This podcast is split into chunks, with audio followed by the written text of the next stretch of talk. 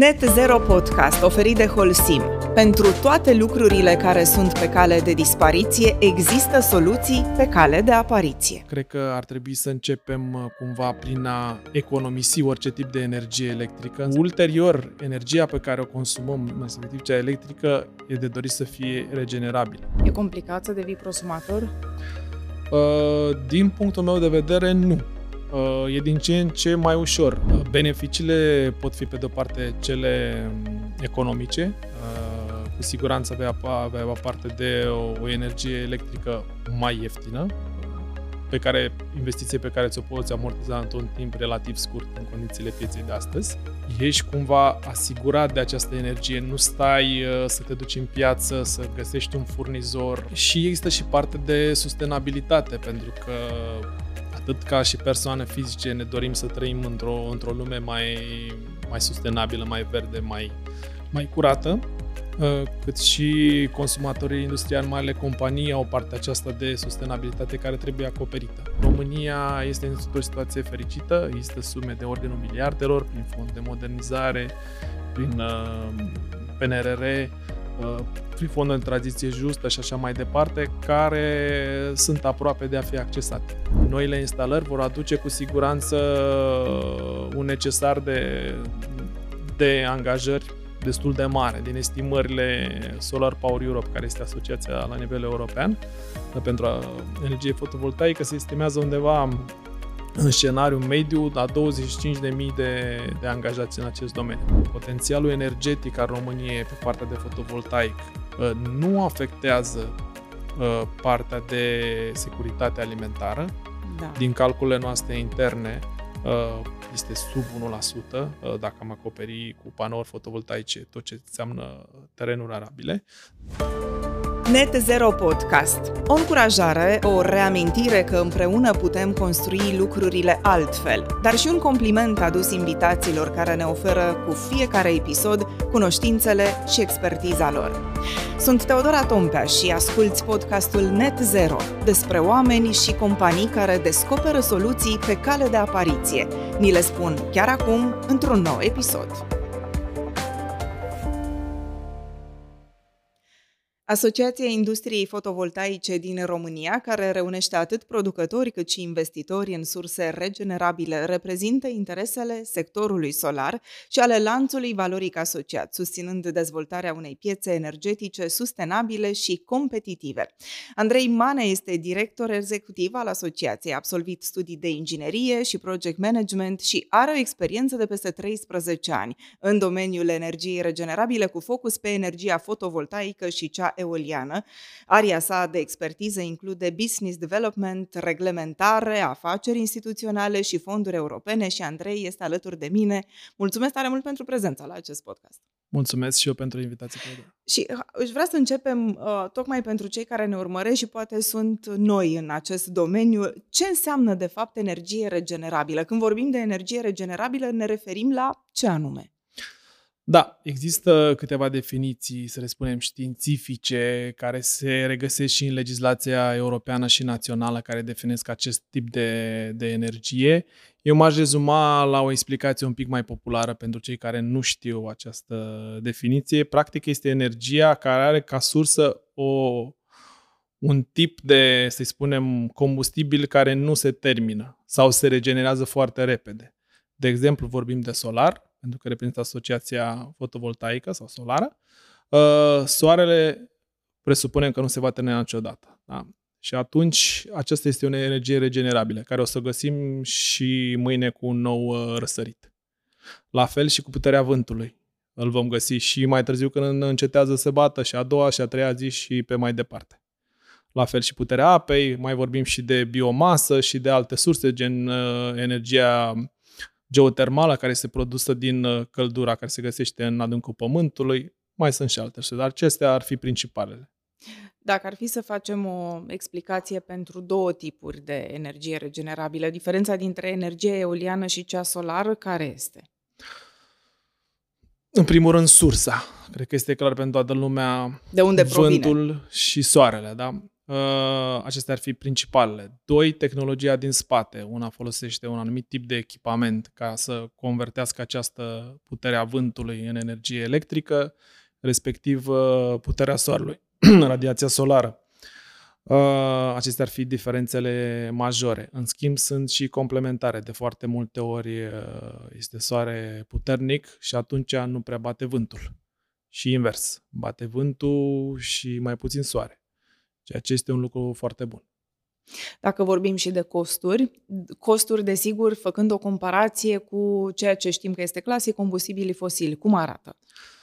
Uh, astăzi, tehnologia fotovoltaică și cea eoliană sunt cele mai uh, competitive din punct de vedere al costurilor, comparativ cu tehnologie clasice, dacă vorbim de cărbune, vorbim de nuclear și așa mai departe, gaz. Uh, costurile pentru un megawatt uh, de energie fotovoltaică instalată astăzi sunt undeva la 550.000 și 100.000 de euro per megawatt instalat, care este un preț competitiv.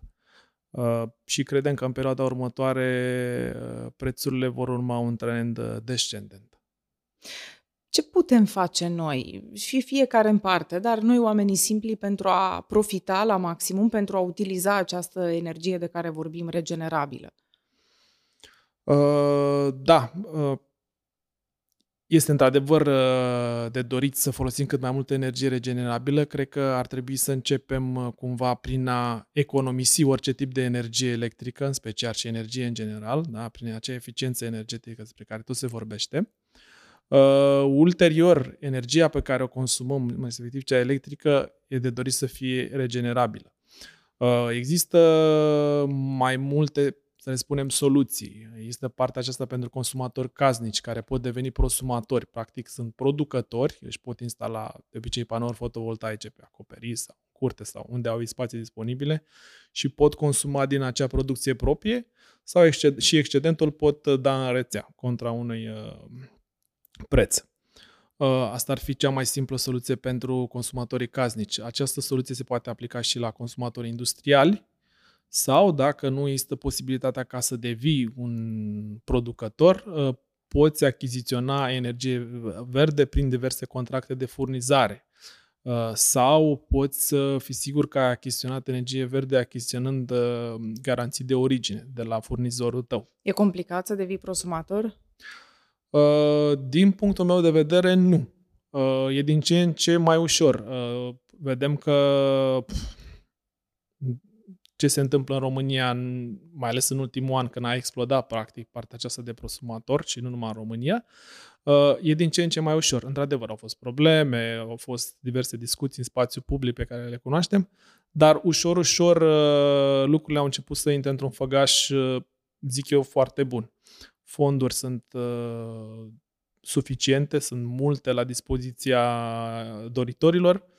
Într-adevăr, ca orice lucru nou, pentru că dacă tu lucrezi într-un domeniu care nu are tangență cu această parte de energie, este într-adevăr, trebuie să faci ceva care nu ai făcut, trebuie să te familiarizezi cumva, trebuie să apelezi la niște specialiști și așa mai departe. E practic, uh, dacă ne aducem aminte cum era la început cu contracte de telefonie mobilă, unde să ne facem la A, la B sau la C și toți încercam să găsim cel mai bun tarif. Dar acum poți să apelezi, întorcându-ne la ce putem face, fiecare în parte, de fapt poți să accesezi fie prin distribuitorul de energie, da, astfel de, de programe, fie sunt firme care te ajută să-ți, să-ți sunt, uh, schimbi da, paradigma. În, în special sunt firme specializate care devin din ce în ce mai profesioniste în România, la care te poți duce, ei îți proiectează o instalație pe specificul tău, specificul tău de consum, pe bugetul tău, pe locația ta și așa mai departe și împreună găsești soluția potrivită. Aceste firme te și îndrumă spre partea de finanțare, pentru că sunt diverse uh, programe de finanțare naționale și îți spun ce ar trebui să faci, partea administrativă și așa mai departe. Acum, dacă e să vorbim de actorii mari sau de industrii, tranziția aceasta către energie verde, cum se face, dacă sunt deja, nu știu, proiecte sau dacă sunt fabrici mari, companii mari care au făcut această tranziție și cum? Cum s-a întâmplat? Cât de complicat e?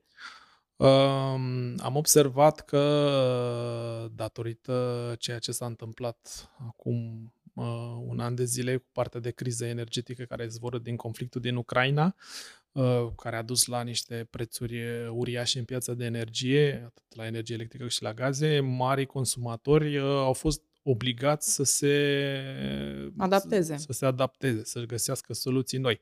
De partea clasică, cumpăr de la un furnizor de energie electrică și o consum și ok, găsești cea bună ofertă de pe piață, nu mai a funcționat sau nu mai funcționa. Da. Și atunci mulți dintre ei au început să, să meargă spre astfel de soluții de a-și instala singuri uh, panouri acolo unde au avut acoperișuri sau terenuri disponibile sau mai este și partea de contracte bilaterale uh, cu direct cu un producător sau prin intermediul unui furnizor uh, care se, se încheie pe o perioadă mai lungă de timp și îți garantează un preț.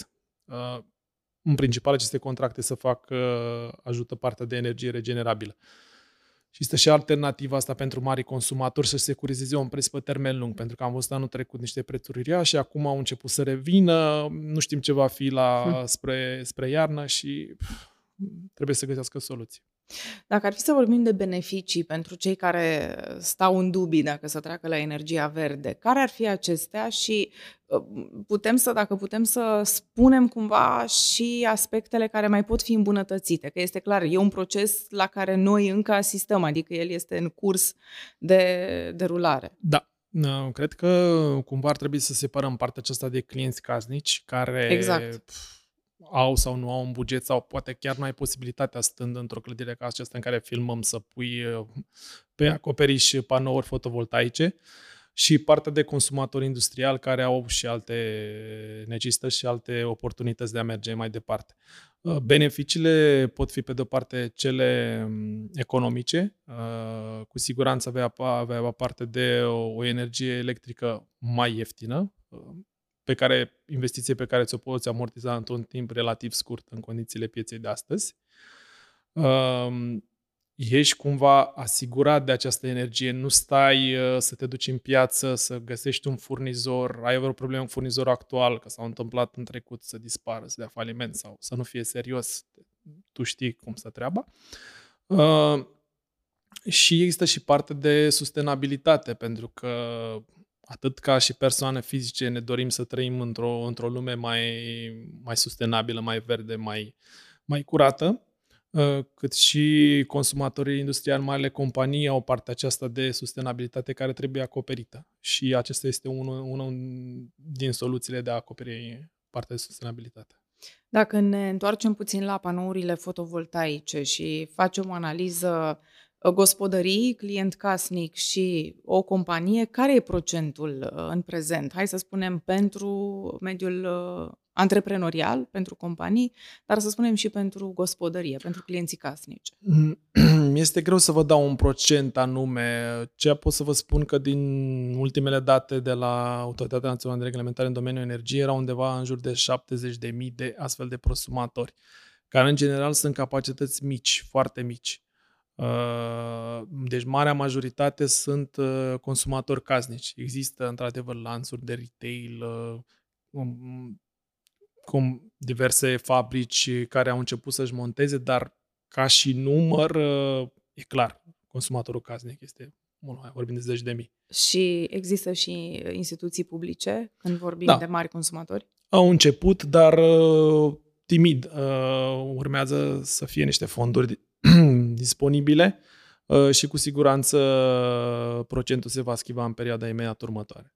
Dacă ar fi să vorbim apropo de beneficii și facilități, atât în privința gospodăriilor cât și a companiilor pe care le pot accesa, care ar fi acestea? Tot pe panouri fotovoltaice. Da, sunt uh, cumva separate partea aceasta de consumatori uh, casnici, are mm, programul AFM, Casa Verde, faimosul da. program, da, care știm a început în trecut, continuă, sunt sume foarte mari puse la dispoziție, s-au văzut că este un apetit uriaș în piață, s-au epuizat în, în câteva minute uh, fondurile alocate, urmează și partea de instalare propriu-zisă.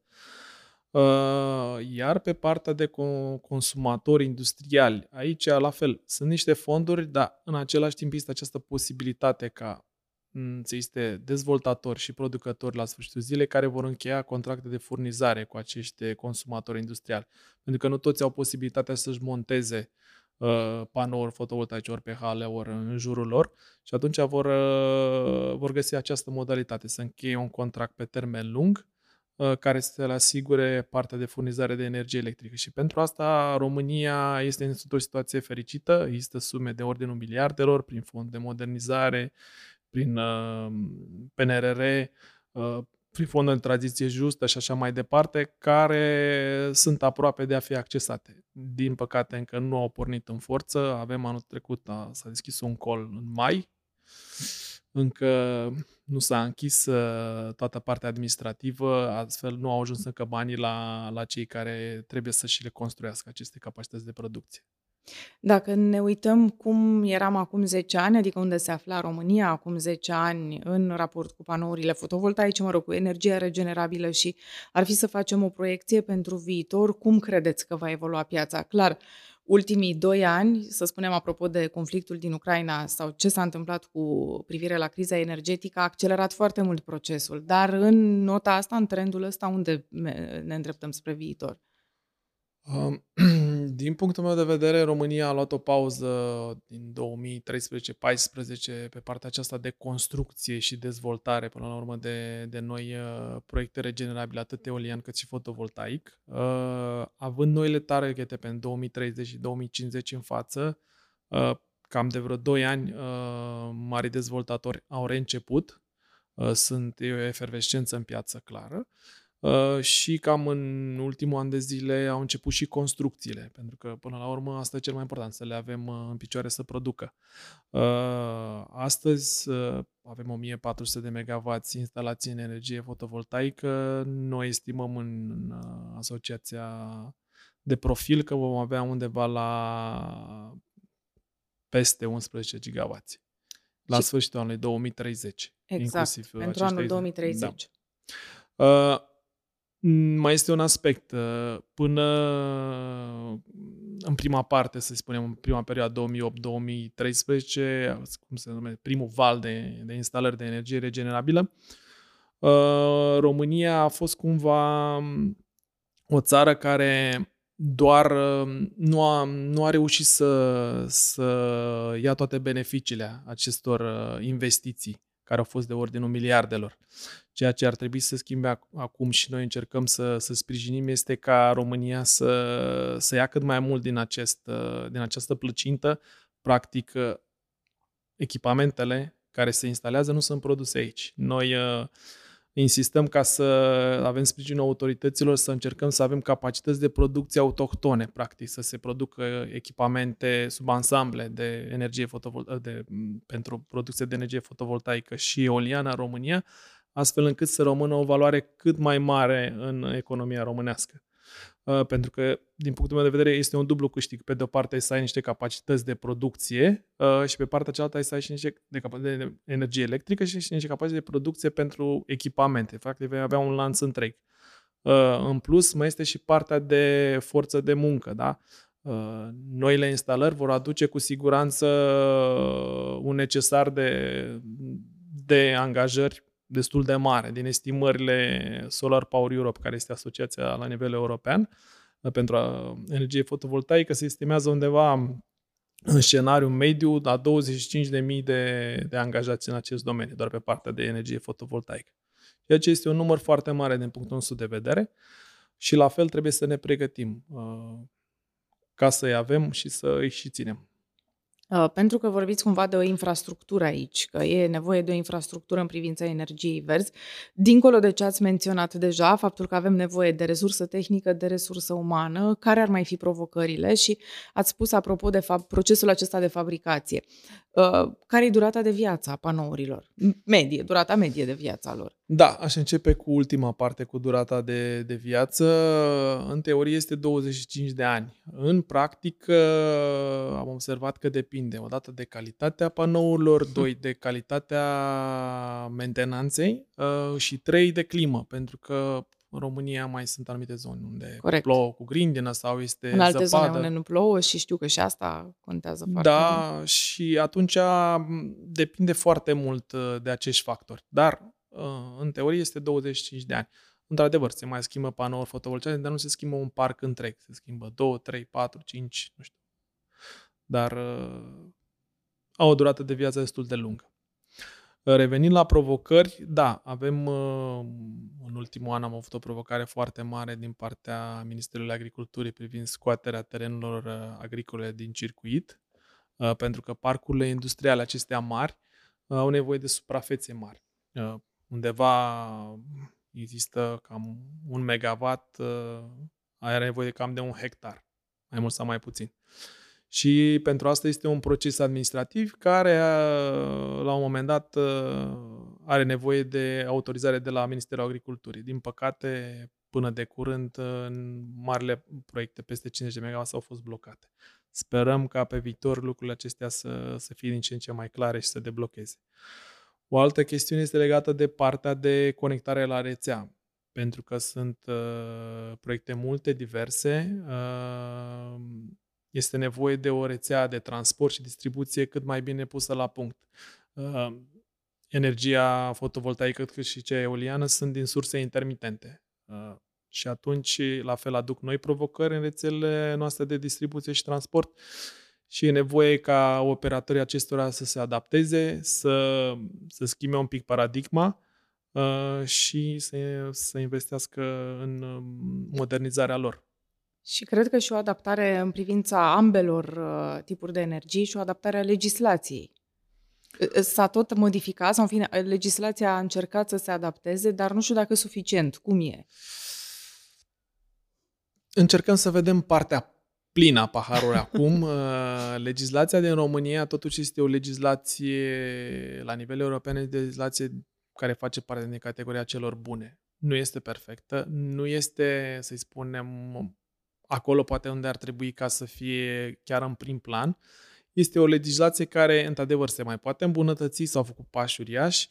A fost partea aceasta de, de primul val cu energie regenerabile, cu certificate verzi, care a suferit în fiecare an câte o schimbare și au, s-au întâmplat o grămadă de chestiuni, lucruri care au speriat cumva investitorii și au făcut să, să nu mai investească o perioadă destul de lungă de timp. Acum vorbim de alte lucruri vorbim de noi dezvoltări, mm, lucrurile se mișcă într-adevăr uh, pe de o parte este și dorința dezvoltatorilor și investitorilor și presiunea țintelor și nevoia de energie electrică care împinge piața înainte. Pe de o parte este viteza cu care autoritățile reușesc să, să se adapteze. Da. Atât la ceea ce se întâmplă în piața noastră, cât la schimbări legislative care vin de, de la nivel de Comisie Europeană. E un cumul de factori. Uh, în plus, cum ziceam, partea de rețea, de dezvoltare rețelor efectivă, de construcția lor, toate acestea trebuie văzute ca un tot. Pentru că e foarte bine dacă avem uh, o legislație bună, dar în același timp, dacă nu avem partea de conectare, iar ne blocăm aici. La fel și invers, dacă avem partea de conectare foarte bună, bine pusă la punct și legislația nu e cum trebuie, ne blocăm dincolo. Mai avem partea de fonduri europene, care este extraordinară astăzi dar trebuie accesată, pentru că spuneam că nu, nu sunt accesați banii. Uitându-ne totuși la energia eoliană, cum e România în raport cu alte țări în care poate procesul este mult mai dezvoltat și nu știu dacă, de exemplu, pe teritoriul sau în Uniunea Europeană există o competiție sau există o, o stimulare a țărilor care fac pași înaintea altora, adică dacă putem vorbi de o cursă în privința energiei regenerabile în țările europene? Este cu siguranță o cursă în privința energiei în general și energiei regenerabile în special, pentru că este ținte europene pentru toate statele UE. Există fonduri uh, uriașe pentru toate statele Uniunii Europene uh, și atunci suntem într-o competiție aprigă, aș putea să-i spun, uh, atât cu țările din jurul nostru, cât cu toate statele UE. Pentru că, cum spuneam, se vor instala capacități uriașe. Aceste capacități uriașe, indiferent că vorbim de eolian sau fotovoltaic, vor avea nevoie de componente. Este iar o cursă. Unde le fabricăm? Le fabricăm în Danemarca? Le fabricăm în uh, Bulgaria, să spunem, sau poate chiar în România? Uh, la fel și pentru fotovoltaic. Este o cursă pe partea aceasta cine instalează mai repede, pentru că la un moment dat energia, dacă este mai multă și mai ieftină produsă în România, poate să se ducă în alte țări liniștit și atunci să avem partea aceasta în plus de să devenim acel actor regional despre care tot se vorbește. Uh, și putem să câștigăm uh, și din producția de subansamble. Deci, cu siguranță este o cursă. Dacă vorbim de finanțări, atât finanțări din sistemul bancar, din domeniul bancar sau finanțări nerambursabile, cum e pentru domeniul energiei regenerabile, pentru fotovoltaic, pentru eolian? Cum arată finanțările astăzi? Din punct de vedere al fondurilor europene, finanțările arată foarte bine. Uh-huh. Doar că e, urmează o virgulă și o să vă spun pe hârtie. Dar? În realitate, nu au, nu au început să curgă banii cum spuneam, au fost niște deschise niște coluri anul trecut, un col practic, s-a închis, avem uh, o listă de câștigători, dar nu s-au închis contractele cu ei, n-au început să meargă banii spre ei. Nu ceea ce nu încurajează. Da, ceea ce practic pune o frână. Mai avem uh, fondul de modernizare, care are undeva la 16 miliarde de, de euro dedicați pentru România. Nu toți sunt pentru energie regenerabilă, dar o bună bucată din ei sunt pentru, pentru acest tip de energie, care încă nu, nu e pornit pe partea de energie regenerabilă. Mai avem mecanismul acesta de contracte pentru diferență, care la fel se tot discută despre el, dar se pare că anul acesta nu va fi. Uh, deci se tot amână. Uh, după cum spuneam, arată foarte bine, sunt foarte mulți bani, dar uh, nu ajung acolo unde trebuie, adică la investitori care să apuce de construit ca la sfârșitul zilei să livreze energie electrică în sistemul energetic național, pentru că asta e scopul. Mai sunt pași de făcut în privința asta și în privința fondurilor da. europene. Ce vă propuneți totuși în cadrul asociației, pentru cei care poate, nu știu, nu sunt uh, atât de familiarizați cu ce faceți voi și care ar fi planurile, uite, vorbind de acel uh, target de 2050. Ce vă propuneți până atunci? Eu îmi propun personal să ies la pensie. da. Dar uh, până atunci, uh, la un orizont mai... Uh, mai îndepărtată, da. Da, mai limitat totuși de timp, ne propunem câteva chestiuni concrete. În primul rând, am lucrat și am finalizat un studiu privind țintele pentru 2030 pentru România pe energie regenerabilă niște, cu niște scenarii din partea industriei atât eoliană cât și regenerabilă, care l-am făcut un consultant internațional pe care o să-l publicăm până la sfârșitul lunii, în care încercăm să arătăm guvernului român că poate să fie ambițios, mai ambițios decât este acum, și datorită acelei ambiții de a avea capacități de producție din resurse regenerabile în România, pot exista un cumul de beneficii, despre ce vorbeam mai devreme. Asta este un lucru la care lucrăm concret. Doi, uh, vrem să facem un studiu împreună cu Ministerul Agriculturii și cu Facultatea de Agronomie în care să arătăm că potențialul energetic al României pe partea de fotovoltaic uh, nu afectează uh, partea de securitate alimentară. Da. Din calculele noastre interne, este sub 1% uh, dacă am acoperi cu panouri fotovoltaice tot ce înseamnă terenuri arabile, dar vrem să facem acest lucru împreună cu Ministerul și cu facultatea ei fiind specialiști și să ajungem la o concluzie comună ca să deblocăm cumva această discuție. În plus, încercăm activ să, să sprijinim partea aceasta de reconversie a lucrătorilor din zonele care sunt afectate de tranziție energetică împreună cu Asociația Eoliană, pentru că la un moment dat uh, aceste, cum să le spunem, zone monoindustriale care până nu de mult erau uh, înfloritoare, ușor, ușor uh, capacitățile de producție acolo se vor închide și acei oameni au nevoie de un viitor și încercăm să le arătăm că aceste aceste noi, uh, noi, nu mai sunt noi, dar pentru anumite zone sunt mhm. noi, aceste noi tipuri de producție de energie, energie electrică pot fi o soluție pentru ei pe, în prezent și pe viitor. Și încercăm să, să lucrăm în zona asta atât cu, cu cei care sunt în anumit uh, moment al vieții, cât și cu partea de instruire, începând de la școli, licee și așa mai departe, pentru că e important să existe în curicolă aceste, aceste domenii, pentru că, din punctul nostru de vedere, sunt prezentul. Și mai lucrăm și la, la, la partea aceasta de, să-i spunem, de awareness uh, cu ce se întâmplă în industrie pentru cei care sunt în bula noastră, uh, practic cu, cu cei care vin în piață sau cu cei care sunt deja, dar nu știu toate, uh, toate chestiunile legate de industria noastră. Lucrăm la un cod de bune practici în, într-o nouă versiune, pentru că am avut acum 2 ani, prin care încercăm să popularizăm uh, uh, energia regenerabilă și să explicăm tuturor implicați care sunt uh, procesele, procedurile și să punctăm unde ar putea fi îmbună, îmbunătățite. Și acum, în încheiere, un mic sfat de sustenabilitate, chiar prin puterea exemplului, adică ceva ce facem fiecare zi și cei care ne urmăresc ar putea să aplice și ei. Da, uh, știți cum e, acum sunt foarte multe chestiuni care au tot fost puse începând de la închide bec cu scoate din Nu contează, priză, nu prin ce. repetiție da, poate, da. Sunt lucruri foarte bune sau un exemplu practic de astăzi am primit cadou o baterie reîncărcabilă pentru telefon sau un device electric care se reîncarcă de la soare. Ceea ce e o chestiune, zic eu, sustenabilă uh, până la urmă. Sunt foarte multe lucruri uh, plecând de la...